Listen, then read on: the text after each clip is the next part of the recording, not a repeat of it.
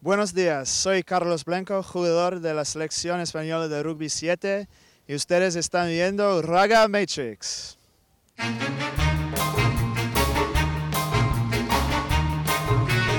This is Rugger Matrix International, episode 156 Viva España. They drew with the All Blacks, now they head north for the Autumn Internationals.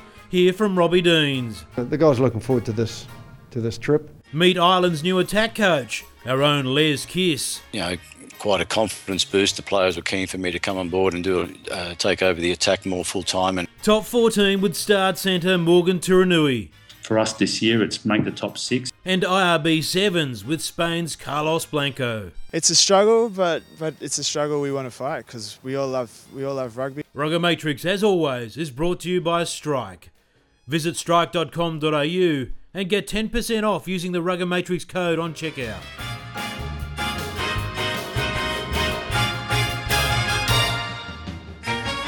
And welcome to the show. Hello, I'm your host, Juro Sen, and this is show 156. And what about that introduction by Carlos Blanco? What a great fella. We'll hear from him later on with our man, Stewie Adam.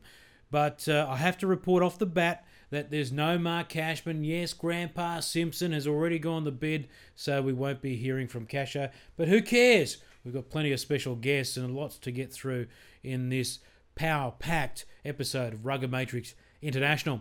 And first of all, let's get through the touring squads. Now, we can't go through all the details, you can obviously find that online, but the important thing about the Wallaby tour that's going to the UK uh, is that uh, when they play France, they'll be doing it without Scott Higginbotham and England. That was obvious because he was suspended for two weeks or two matches after kneeing and headbutting Richard McCaw in the third and final Bledisloe last weekend, 18 all draw that one. And uh, he was rubbed out of the squad as well, so a double punishment for poor old Scott Higginbotham. He's a good fella, uh, obviously deserved the two game suspension, but you know, a bit rough to get the four games all up uh, because he's missing out on the tour. Well, earlier today I went to the Wallabies press conference. Coach Robbie Deans was there, and I fired off a couple of questions off the head. The first about Scott Higginbotham and the rest of the tour. How hard a decision was it with Scott Higginbotham? Yeah, it's, it's never easy leaving players behind. You know, Scotty's been a big part of our program all year, obviously. But when it came down to to the reality of it, you know, we've got two tough mes- test matches right at the front end, um, and and Scotty wasn't available to us for those, so we had to make sure that we had what, what we needed to um, to do well in those games. There's a lot at stake with rating, uh, rankings too at the end of the year. So, Oh, that's yeah, that's a constant. I mean, it, it's the you know the guys are looking forward to this to this trip. We've got some good test matches. You know, starting in in, in Paris, and uh, the French are pretty keen to see us. You know, last time we were there, we put uh, 60 points around them, so they won't have forgotten that. Um, and they'll be they'll be looking forward to our visit. You know, we go from there to to Twickenham. Um, you know, 2008, 2009, we went back to back there, but last time we were there, we suffered. So the Cook Cup's up for grabs, and, and that's something we'd like to get our hands on. A couple of key things about injuries too for the Wallabies. Returning are Stephen Moore and David Pocock. Now, David Pocock was captain before he got injured, uh, but they've decided to keep Nathan Sharpe. He's going to see the job all the way through until his final game against Wales. Just to be a Wallaby is a, is a privilege, and uh, he's been around long enough now to to understand that, and he's he's seen in this group that it's not so much about whether you're in or out of the group, it's about what you do when you are there, and um, I think that's an important step that we've taken. And I think it's an, it's an important piece of understanding that we need to retain. What makes Sharpe a better leader than Pocock? Who said he was a better leader? He's he's Well, done a great pick- job. You pick your best leader Yeah. to captain your side. your Well, he's, he's side. yeah he's in the saddle now. He's doing a good job. It's continuity.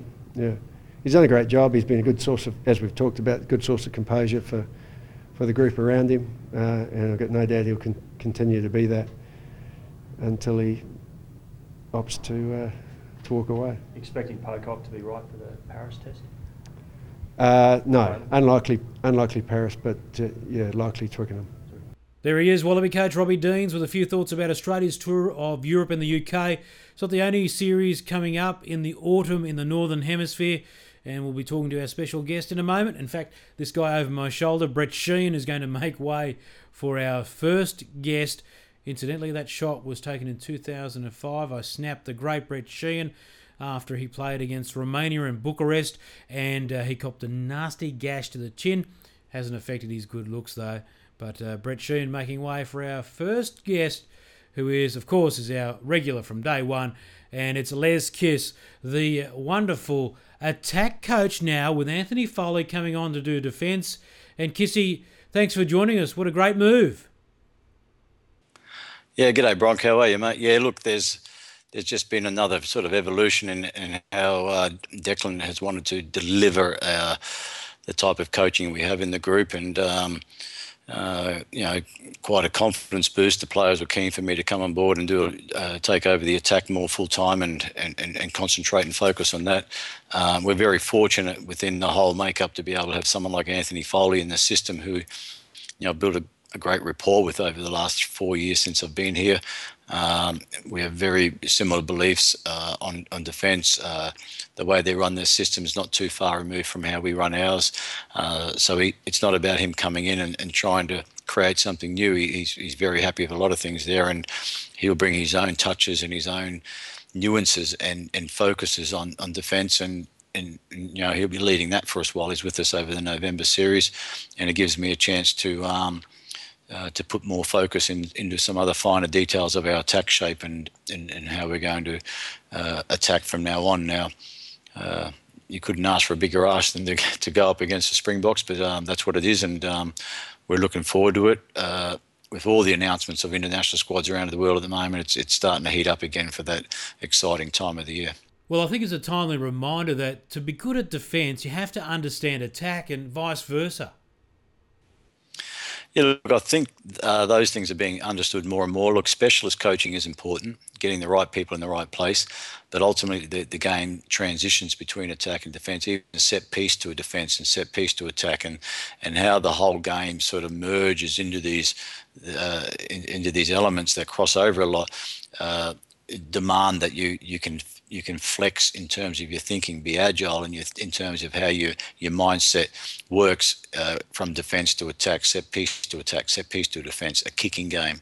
All those things start to, uh, you know, uh, uh, is challenging coaching it more and more. Um, so ultimately, I think a lot more coaches are getting skilled in, in other elements of the game. You know, I, I remember when I first involved in rugby 12, 13 years ago, working with backs coaches who knew nothing about lineouts, nothing about maul. All they did was look after backs, and uh, it was so far removed. But it's become such a demand now to know all the nuances of the game, how they fit together more completely, and and um, you know it's probably just a reflection of how we're trying to evolve our game and.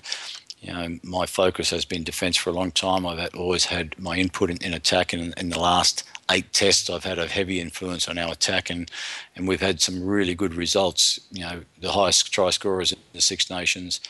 Uh, which is the first time that's happened for a while, and the most tries we scored for a while in the Six Nations, and um, and and a lot of things that the players were very uh, encouraged by and wanted to wanted to advance. So it's just led to that that evolution, and and it's handy to have someone like Axel or Anthony to come in and help us out.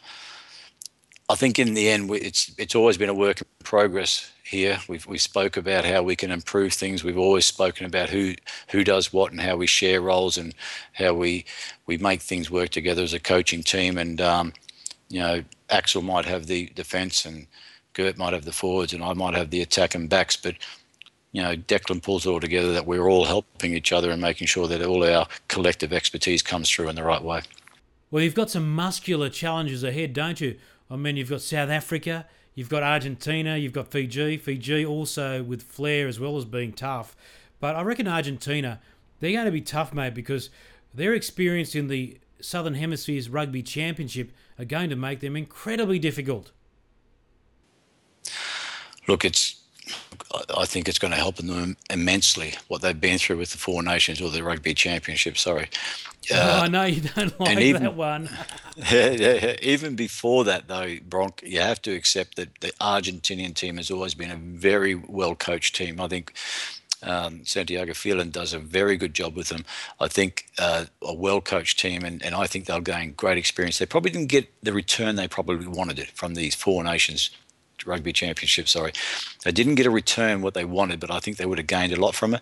They're going to be absolutely tough. Uh, My time with Ireland, we've played uh, Argentina twice uh, two games that you wouldn't write home about. They were just dour affairs, and they've got this gnarly physicalness about them that you have to meet and match. And um, and we beat them twice. The second time we had a record score against them, and that, that Ireland have had, had had against them. So.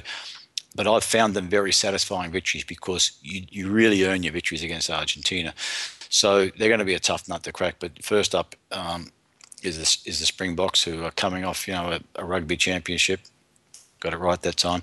Uh, you know, well settled. A couple of injuries, but I, you know how what depth they have there and the size and power and physicality that they carry. So, if there's if there's something that's going to concentrate the mind, it's a it's a test against the Springboks. And um, uh, despite the fact that we've probably carrying a few injuries and and and, and a few doubts here and there, we, we, the boys will be up for it. It's going to be a massive November for us, and um, we're hopeful that we can we can do the job. And and if we do approach it right, we know on any given day we can do the job. So get out there, buy some tickets, guys. Come and watch us. So to your squad now, and a couple of new faces, but that had to happen, didn't it? Well, definitely. Uh, there, there's always been, you know, introduction of players along the way, but we've uh, picked a squad of 30, 31.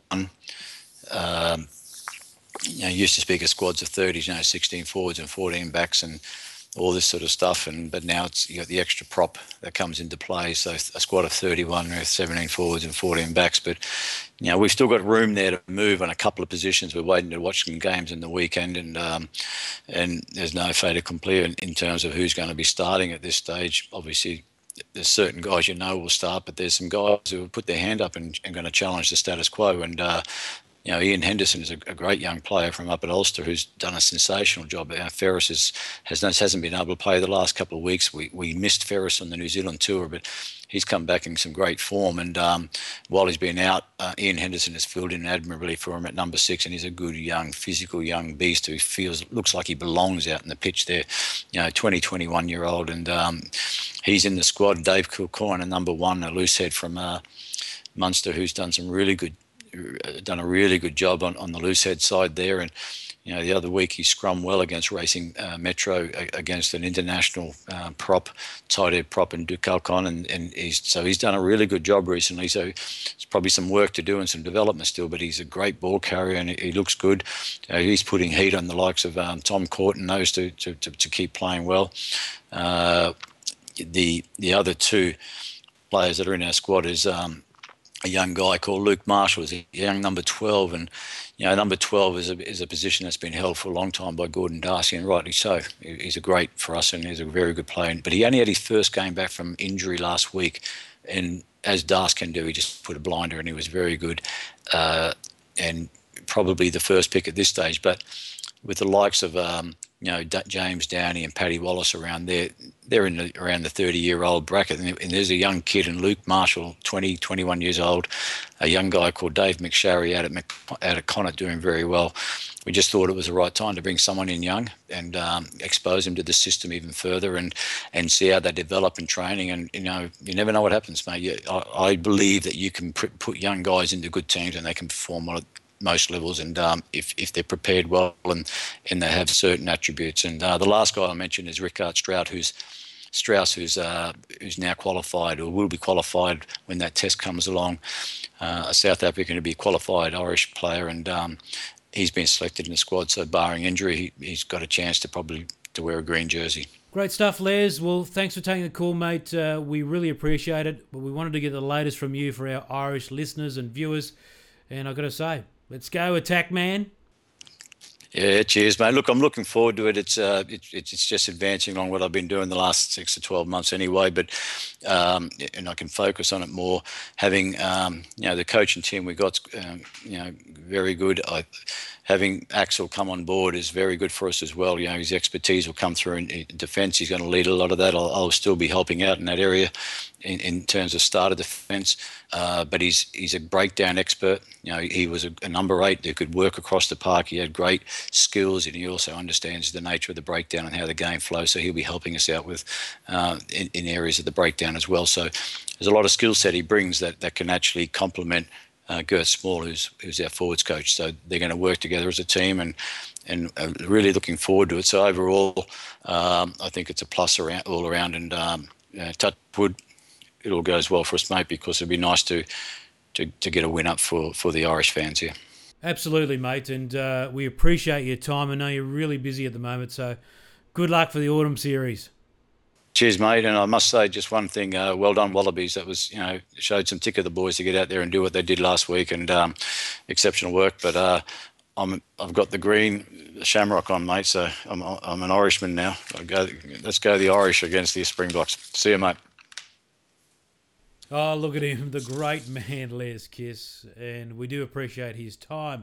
Let's keep the ball rolling now and head to a handsome looking centre from Stade Francais, Morgan Turinui, to talk all things top 14. Thanks, mate. That's very nice of you to say. It was probably a lie. Well, first of all, mate, how you been going? How's the family? We haven't spoken to you for a while. Yeah, pretty good. We uh, we're just starting to get the cold now, so it's been good until now. We've had a, a, couple of chilly mornings and a bit of fog hanging around those sorts of things. So we're starting to batter down for winter, but we've uh, been chasing the sun around France over the last few months, so it's been pretty good. Take us through your season so far. You've been winning the home games, the away games a bit tough. What's the progress so far? Yeah, well, I think we're in about eighth position. So we won our home games, had a draw at home, and we lost away, and we, we beat Mont-de-Marsan, who were the team that came up from Pro D2 last season uh, away from home. So it's sort of you know an average start. The three big teams this year, obviously, are Toulon with you know they've got two international teams almost, Toulouse and Clermont.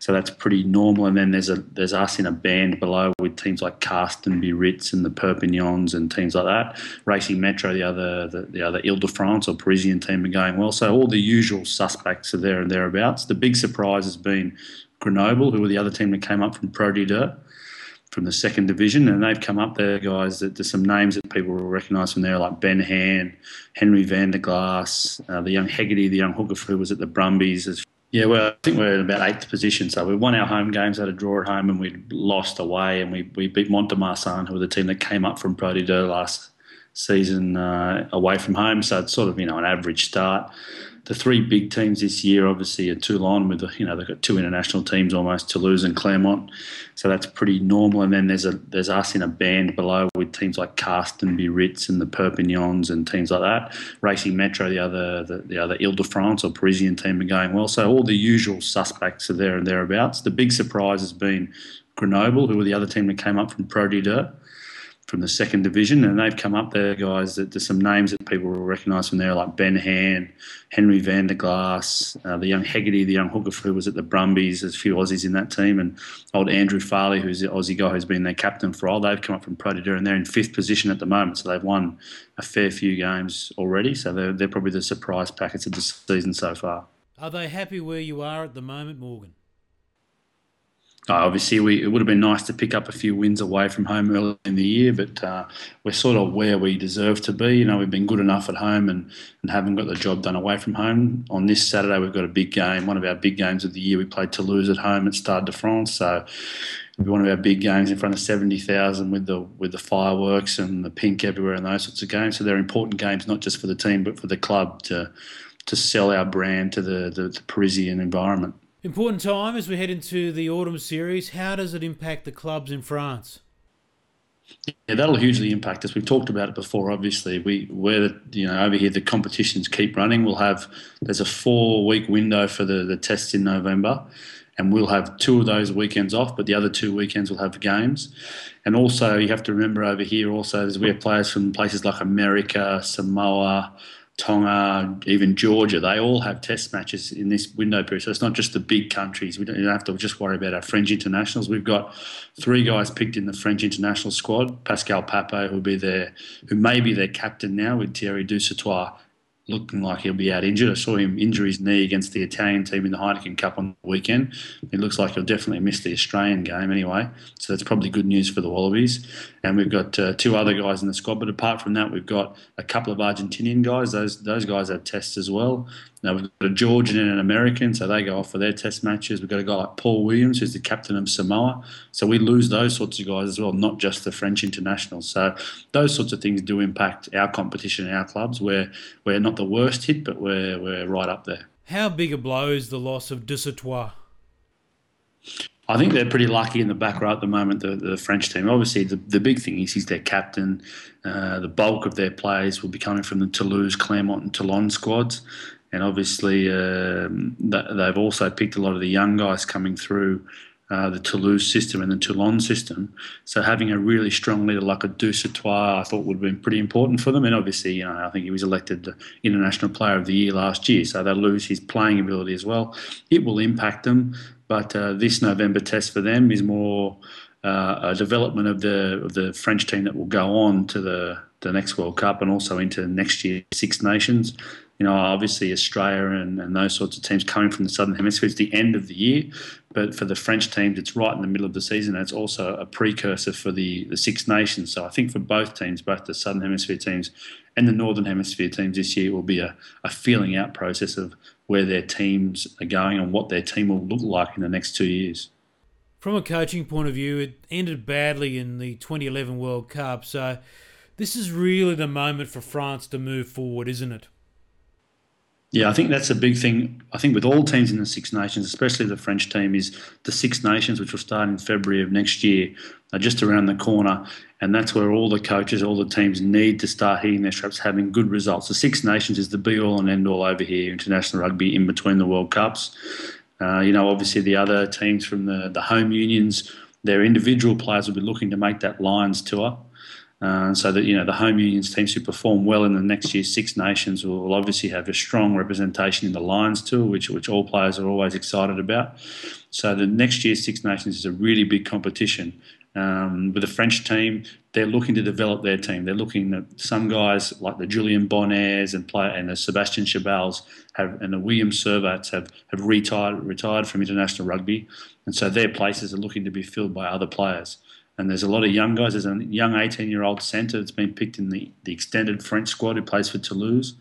Uh, there's a young 20-year-old, 21-year-old fly half that we haven't started from, say Jules Plisson, who's been picked as well. So the, the Philippe Saint-Andre has, has shown that he's he's happy to pick some of these young unblooded guys to see if some can stand up at test level in this November test series and see if they'll be able to cope with the pressures of a Six Nations. So it's it's important in terms of their development. Obviously, you talked about the way they finished with the World Cup in terms of their, their coach and those sorts of things. In the end, half the players weren't even talking to their coach.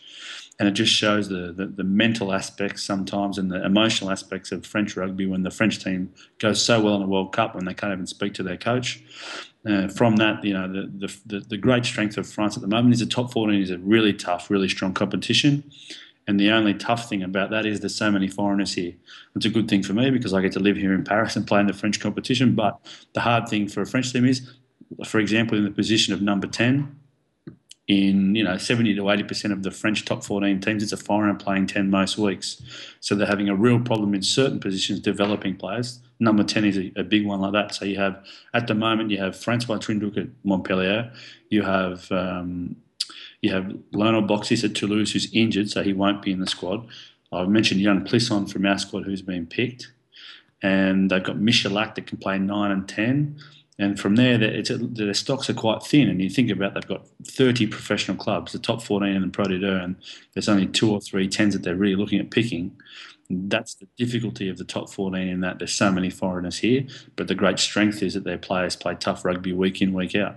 You make an excellent point, Morgan, but the clubs really rule the roost over there, so it's hard for the governing body to intervene when it comes to positions. Yeah, there is a rule that they brought in a couple of years ago called the JIFF. Uh, it's like it's uh, roughly translated from French to English. It's a, a foreign player rule of how many a percentage of how many players in your squad can be foreigners. Now you look at the Toulouse, Toulouse and Toulon teams. Toulon's probably the best example. You look at Toulon and you see, oh, I don't know how they can possibly under their percentage, but the rule includes the academy. So what many clubs are doing is making sure that all their academy, which is called the Centre Formation over here, is full of French players, and they count towards a percentage. So you look at a Toulon who still has many, many foreigners, but they're younger players the good thing for those younger players is they're influenced by some of the foreigners and they can be helped in that way. But the tough thing is they're stuck behind foreigners and not playing much. So clubs are still getting around that rule a little bit. So there is an intent there to restrict the number of, of non-French players over here, but also they want to be careful because they pride themselves on it being such a good competition as well, and, and they do value the, the input that the foreigners have in making the competition so hard. But that doesn't account for positional allocation, though. Yeah, it is. You could have you know, have thirty French props and, and no, and no French backs if you wanted to do it that way. That's the the the frailty in that rule, and, and that's and you look at the, the position that Philippe Saint-André finds himself in, in a position like ten, where he's not really spoilt for choice. Um, you know, I'm not sure what they're going to do to address that because, as you said, the clubs are the ones that put the money in. The pres- some presidents individually are putting in up to 10 million euros each each year to prop up clubs. Other clubs are run by their city, or the a club like Clermont is is influenced by Michelin, the the tire company there. So those sorts of organisations and people, they're the ones putting the money in, and they're the ones that want to have the voice. So there's always that that balance of influence between the people putting the money in and the obviously the people running the French team, the FFR. You've experienced both ends of this though.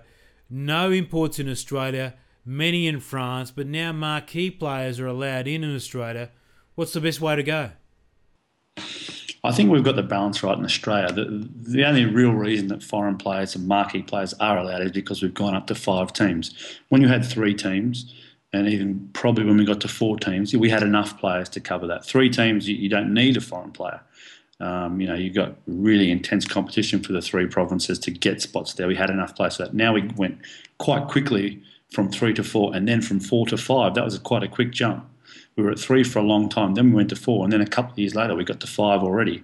So um, you know that, that's understandable in that regard. The, the, tough thing is now you look at the Argentinians. Um, you know that's their big struggle. Which competition they play in? Do we allow them in? And in the end, the RU really will be paying Argentinians to play in our competition, take some of our players' spots, and then we'll be playing against them in the four nations. Um, you know, that sort of thing is, is what happens here in the French clubs all the time. There's English and Welsh and, and all those sorts of players playing in the competition, being paid by French clubs, not by the union. That's probably the big difference here.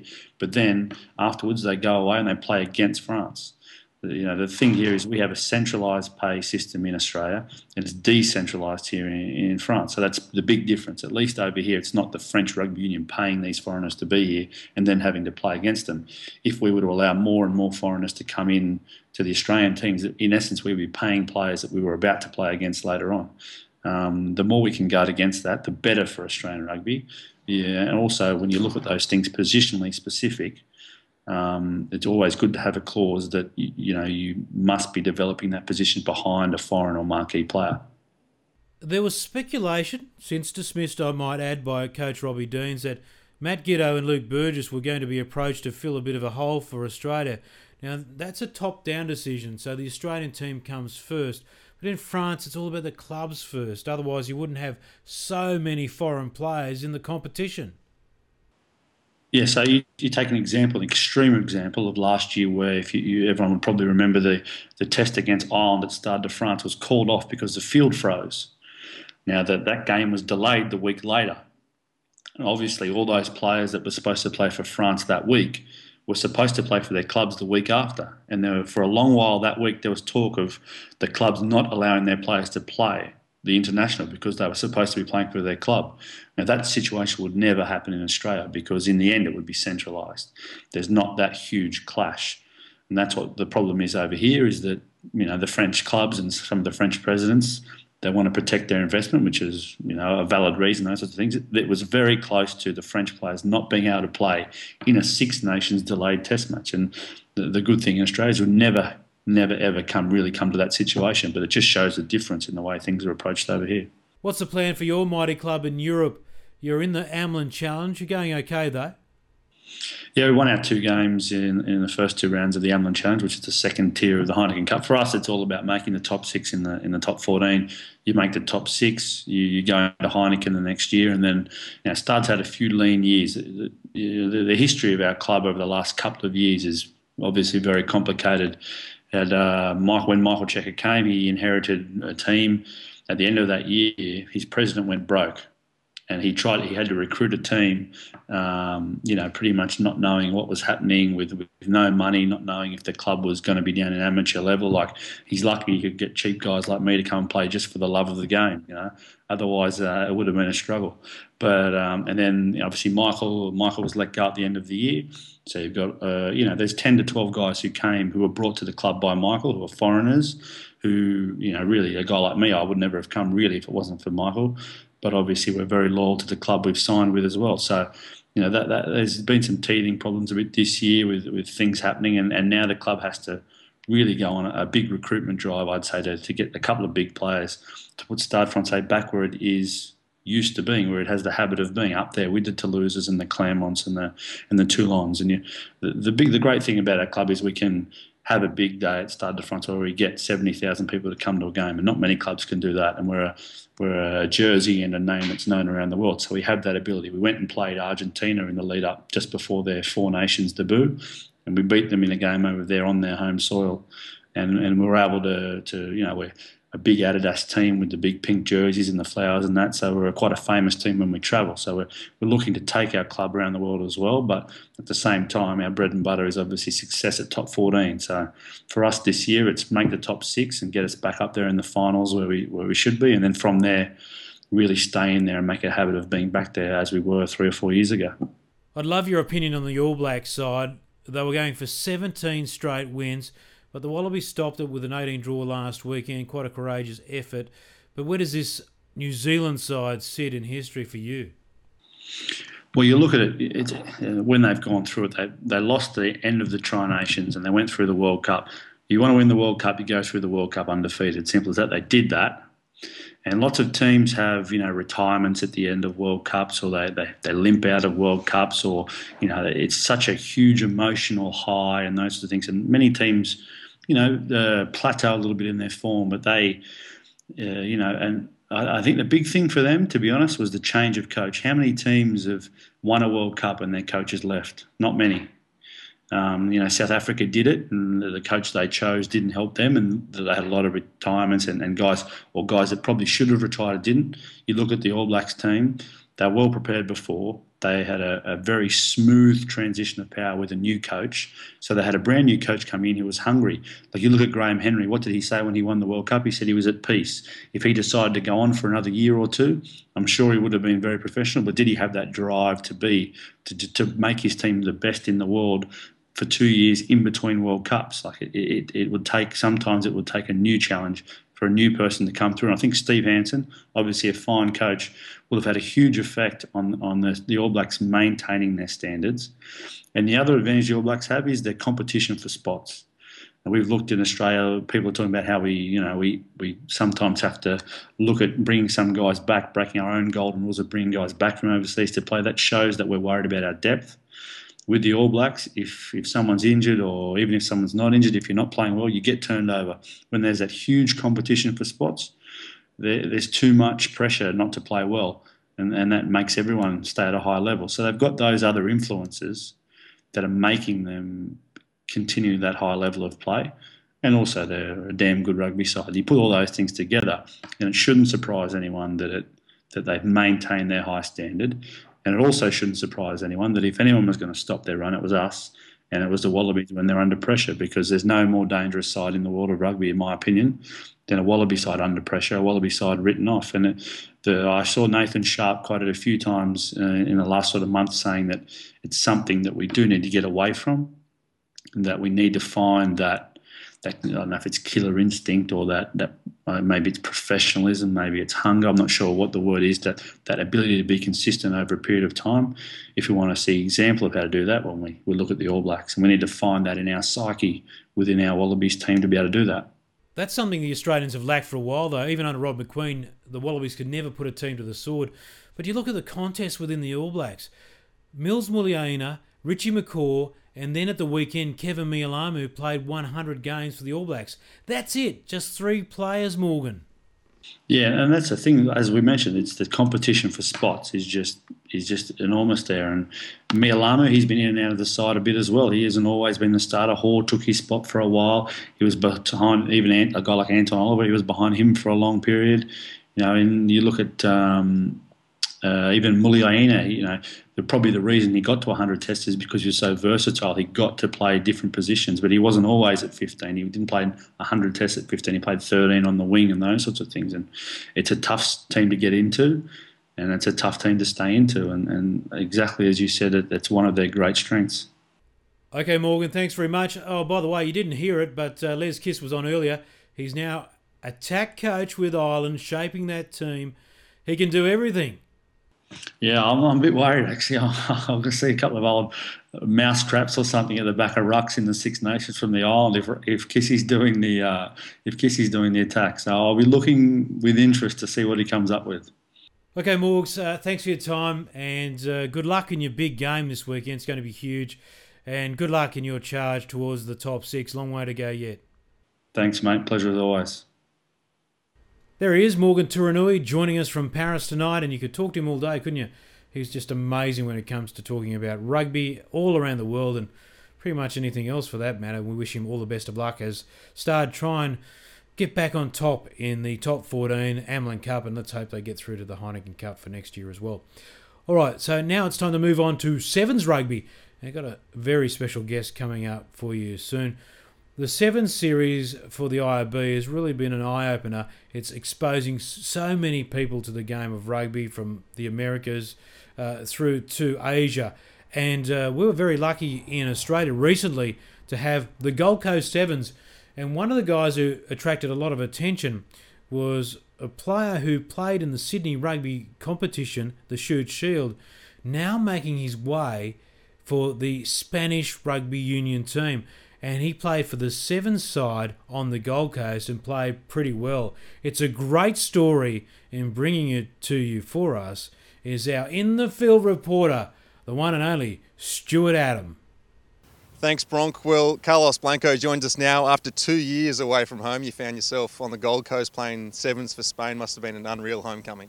Mate, it was a it was a great experience for me. Um, a few butterflies on the first day, and I think it showed with the rest of the team as well. Not our best, not our best day, but the second day we, we put it together, and to be able to beat England uh, in the bowl final on home soil in front of my friends and family was was pretty special. What sort of support did you have there? I mean, you're, you're Australian born and bred. You spent your, whole life here pretty much, and you, you went over to Spain, come back. Was it great to play in front of those family and friends? Could you hear them in the crowd? Mate, it was really good. Um, I had a few few of my schoolmates there, and they started a few war cries during the scrums, which I which I heard while I was playing. And my friends and family, my mum was screaming from the sideline. I could I heard her a couple of times as well. Um, but yeah, just had lots of people sending me messages and, and texts uh, wishing me well for the weekend. Lots of old club boys from North, and, and it was a great weekend. and had a really good time. Mate, talk us through your weekend on the field. I mean, Saturday wasn't great. You had three losses, but bounced back on the Sunday and came away with some silverware. Mate, we definitely started it off a bit rusty. Uh, lots of butterflies. It's it's a big it was a big occasion for us. It's the first tournament as as, as a core team in the World Series, and uh, that first day against Samoa and Kenya, we just we missed our tackles. We didn't play well. We threw the ball away, and then it showed in the scorelines. But the second day, it was amazing. We uh, beat Tonga and, and Wales quite convincingly. Um, kept the ball, made our tackles, and then to beat England in extra time was, was really special. And mate, we, we celebrated well on Sunday night. Did you enjoy it with the, with the teammates? You've obviously worked very hard to get into this world group. To, to be able to uh, enjoy some success on the field with these guys on the world stage must have been great as well. Exactly. It's, it's our first first te- uh, first series as a, as a core team, so we wanted to prove, you know, that we belonged. We belong in this in this tournament with the, with the, against these teams. Um, and this group of players have been together for a long time. Some of the guys have been playing in this sevens team for, for eight, nine, ten years, trying to build towards an event like this. Um, I've been involved for the last two years, and it's been a special time. We've we've gradually taken uh, lots of steps up the ladder, and and to win a bowl was, was pretty special. What was the feeling bringing uh, your team to Australia? You were obviously the, the head of the uh, the touring party to give them all the uh, the lowdowns on, on everything Australian. What was that like?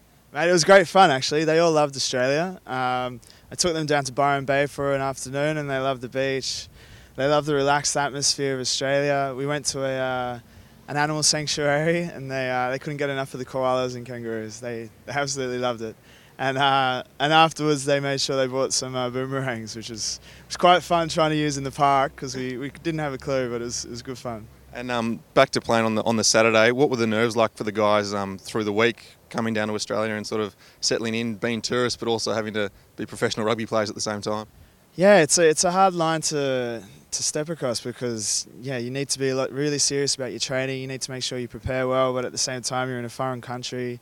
You want to see as many sites as you can. Um, luckily, we got we got to Gold Coast a little bit early. We got there on the Wednesday uh, Wednesday week before, um, so we had time to do everything. Uh, so it was nice and relaxed. But yeah, once the Saturday comes along, it's it's a whole new story. And, and unfortunately, we weren't ready on the Saturday, but the Sunday we were. What about watching teams like Fiji that won it, the the All Blacks and their seven-sided? You know, is is it clear that that uh, is where the benchmark is, and these guys are, you know, the pros. You guys are trying to work to that point, but it's uh, it's it's a long process, isn't it?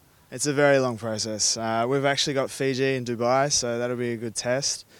Um, mate, the way we look at it, as long as we're competitive, we're happy. Uh, against teams like Fiji, South Africa, Australia, New Zealand, they're, they're the teams that you want to be competitive against. And if you're in with a shot in the last two minutes of the game, it's sevens. Anything can happen.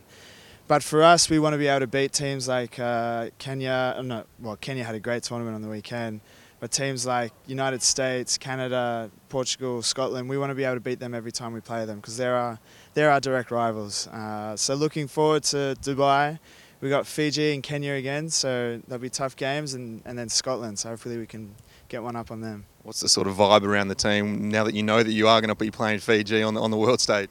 Mate, excited. Uh, it's a good story. Some of the some of the Spanish boys actually travelled to Fiji to play some sevens uh, last off season, so so they knew know quite a few of the Fijian boys. Um, and geez, they're big boys. So so whenever you play against them, you know, there's a little bit of trepidation, but at the same time, quite excited. Obviously, like you said, it's been a, a long process to get to this point in the uh, joining the world stage of the, the sevens tournament. Um, how does it? What has it done to, to Spanish rugby for you guys to now be noticed on the world stage?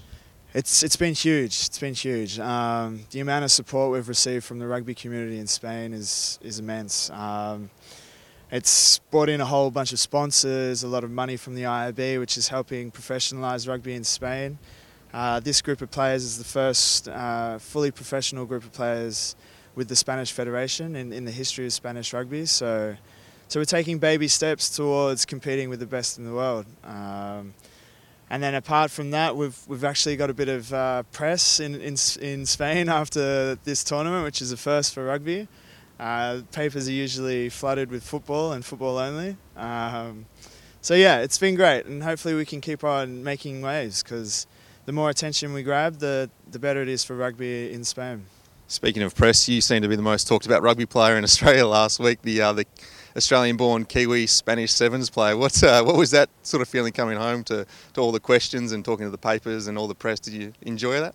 Mate, I did. It was really fun. Um, it is quite a quite a peculiar story. Um, I admit that much. Um, but I feel really lucky to have a Māori mother, a Spanish father, and to have grown up and lived in Australia is is well, it's it's one of a kind, and I'm, I feel extremely lucky. And more than that, I feel extremely lucky that I've been able to share share everything with every with my family in Spain, um, and then to join the rugby community in Spain as well, and to be able to represent and and compete and produce everything that we've done over the last two years. It's it's been a dream dream two years. What is the, the goal now? Obviously, this was a major step getting into the world group. What is it for this seven side in Spanish rugby now? Where, where does it, where does everyone in the Spanish rugby community want this to, to head from here?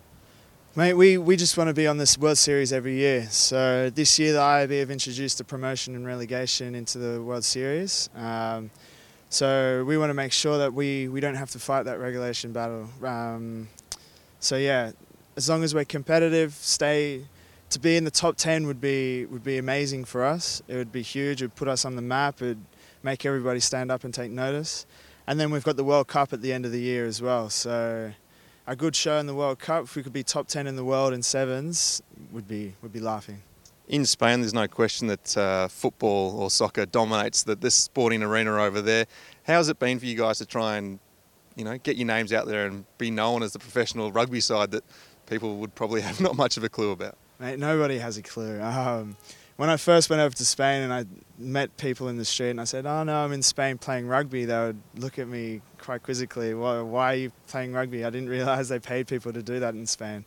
Um, but yeah, it's it's a struggle, but but it's a struggle we want to fight because we all love we all love rugby. We're ambassadors for rugby in Spain. Um, we have a lot of responsibility to make sure that we we put Spanish rugby in the best light that we can. And and look, we all love to play rugby. So at the end of the day, it's about loving what you do, and we're lucky enough to to do it as a job. In the last two years, you've obviously seen some big steps made in the sevens arena. What about the the 15-a-side game? Is that um, growing as well, the numbers and the, the popularity of it all?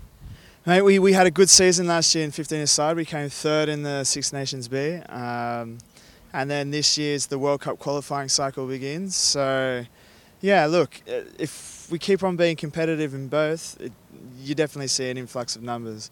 The the only problem is in Spain right now, it's not the best time economically, so the, the money is not there. Um, but yeah, look, it's success usually breeds more success. So as long as we're successful on the field, the, the fans will come. What about your sevens squad? Obviously, now full professionals. You guys have to travel the world. How are you going to juggle the, the 15 aside trying to qualify for the World Cup? Will you all do both, or how's that going to work out for you? Mate, that's a tough question that the Federation and us are trying to figure out. Um, it's a lot of travel, and unfortunately, uh, a lot of our World Series events coincide with the test match windows because yeah the calendars aren't quite synced but yeah look um, both of us are going to try and find out the best opportunity to play both because it's representing your country and, and playing rugby at the highest level which we all want to do and i've got to ask you you're sydney born went to st joseph's college played for north rugby how did you end up playing rugby in spain now travelling the world as a professional for spain Mate, it all started with an email actually. Um, I wanted to move to Spain and I saw they had a semi-professional league, so I sent an email off to one of the clubs, and they came back and said they'd love to have me. Um, so I went over there, uh, played a bit of rugby. In all, in all truth, I kind of went over there more for the culture and, and for the for the experience than for the rugby. Uh, didn't go to the best team over there, but luckily my coach, he knew the sevens coach, so he was able to let him know that I that I was I was an all right player. So I got a shot at the sevens team and yeah, ended up making an impression. So I've been there ever since. What about the expectations you had as a rugby player going to Spain? What, what did you think you were walking into, and what did you actually walk into? I had no clue what I was walking into. Actually, um, I didn't know what the level of rugby would be like. The team that I went to is a semi-professional team. It's it's a really grassroots community. It's the only rugby team in, in its area of about in, with a population of about 400,000 people. So it was a really interesting experience. Um, made even more interesting because Norm Maxwell, the, the All Black, was my coach uh, for the first two years. Um, but yeah, a bunch of amateurs. They would they would travel two or three hours, some to, to just to just to train with us and to play with us, because it was the only team in my region that was of a good enough level to be playing in the second division. Um, and now this team's a top division team, and it's Vigo Rugby Club, and yeah, just really happy with the experience. How have you seen the um, the club competition over there evolve in the in the time that you've been there, from sort of playing the second tier, working through to the top tier for you and your side? How's the the rugby and the quality of the rugby over there evolved? It all, at the end of the day, it all depends on money. Unfortunately, um, the uh, the crisis hit, and a lot of the clubs lost a bit of money, so they weren't able to professionalise as much as they had hoped. Um, but the passion is there. Um, they've expanded the, the, the, league to 12 teams. Um, and this year we've seen a lot of competition in the league. Uh, a lot of the new teams have, have, have beaten some of the more, respe- uh, more respected teams. Um, and it's going really well. The, but just like I said before, it's all about the money and the financial situation. So if, if they can find the sponsors, it, anything's the limit, really. The sky's the limit. Um, and that's where I hope they're headed because if they can follow, if, if enough exposure can trickle, trickle down from our success at the top level, uh, I'm sure it'll only help the clubs. And that's is that their intention is to become a professional league in Spain, and then obviously that will only breed success in the in the national arena, and then onto the world stage as well. Mate, exactly. Look, uh, there's clubs that want to be playing in Europe at the same time as playing in Spain. So if you're not professional, you don't have the opportunity to play against the best teams in Europe, and and that's where a lot of the clubs are heading. They're trying to professionalise as much as possible. Um, so you get a bit of a two-tier two-tier league between those teams that have the money to professionalise and those teams that don't. But but yeah, all the teams love rugby. They love competing, and, and that's I guess the bottom line at the at the end of the day. Sounds like there's a lot of ambition there. Are there players now that are playing in your competition that have that dream of the professional goal that they wouldn't have had, say, two years ago? Mate, absolutely. A lot of a lot of the Spanish players and uh, head to France and to England to try and further their careers. Um, but you see quite a few of them returning now because there's the money available for them to to play professionally in Spain. Um, in my team, we had a few juniors from other areas of Spain come to play with us with the with the hope of getting a contract with the team to, to play in the top division in Spain. So there are those opportunities. Um, and the fact of the matter is, if you're not you're not playing at the highest level that you can, you don't have the chance to, to play for the national team. So I think a lot of the players realise that. What about the Spanish lifestyle, mate? Are you fitting in comfortably over there with the tapas and the whole, the whole scene in the in the Spain?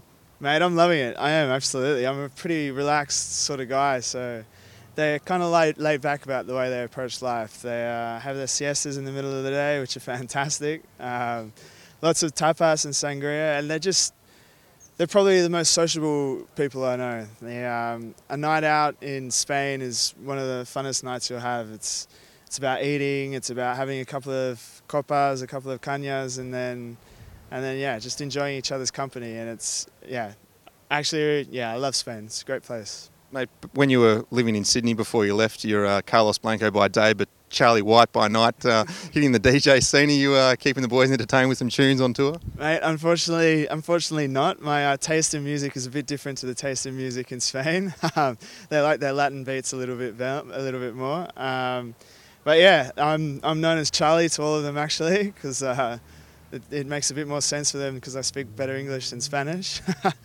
um, but yeah, it's it's really fun over there. It's a great scene and and the great t- guys in the team are great blokes. So we we have a bit of a family uh, feel within the team, and it's yeah. It's a great place. What about you being accepted as an Australian? Obviously, there were some language barriers, culture barriers. How did you fit in, and was it a, a smooth process, or did it take a little while? Mate, it was really smooth. The Spanish people are really are really friendly and really kind. Um, I was lucky I had a bit of Spanish blood, so it kind of made me. They were just as interested in Spain about my story as, as the press have been in Australia. Um, and when I tell them about the story, they find it just as just as um, just as interesting. An Australian Gallego Maori boy is, is an interesting combination. Doesn't it sounds like you're enjoying yourself? Are you got any plans to come home in the near future, or what's what's next for Carlos Blanco? Well, I'm contracted for this world uh, for this year for the World Series and up until the World Cup. So once that all finishes, I'll have to reassess and see whether the dream continues or whether I have to come back to reality. But but who knows? I've I've enjoyed my time so far, and I'm really looking forward to the year ahead, both professionally and and off the field, because. But especially professionally, because we've got an opportunity to, to do some great things this year. We've got nine tournaments. Um, opportunity to travel the world playing seven. So I'm going to take the, make the most of it. Well, congratulations on your success in the Gold Coast and good luck for the rest of the year, mate. Thanks a lot, Stu. Thank you, Carlos Blanco. Thank you, Stu Adam. Great interview on Coogee Beach the other day, and it followed the IRB Sevens on the Gold Coast. The IRB doing a great job with Sevens rugby, and we can't wait for it to appear at the Rio Games. If you can't wait for your hands free device for your car, Bluetooth, reversing camera, or sat nav device, then go to strike.com.au. They sponsor Rugger Matrix. So if you go to them, you're helping us out too. Enter the code Rugger Matrix on checkout. You'll get 10% off. So there's a bit of a discount there for you. And uh, we will be most appreciative. So check them out today. Strike.com.au. Did you miss Mark Cashman? Not a bit. Not with that many guests on the show today. Uh, we are looking forward to the autumn series. More interviews to come over the next couple of weeks. Don't forget, if you want to embed us, just go to the Google embed code. And if you're running a rugby blog, throw us in. Why not? Can't hurt. Until next time on the show, enjoy your rugby and tune in to ruggermatrix.com for all the shows on club rugby, international rugby, and Rugger Matrix America.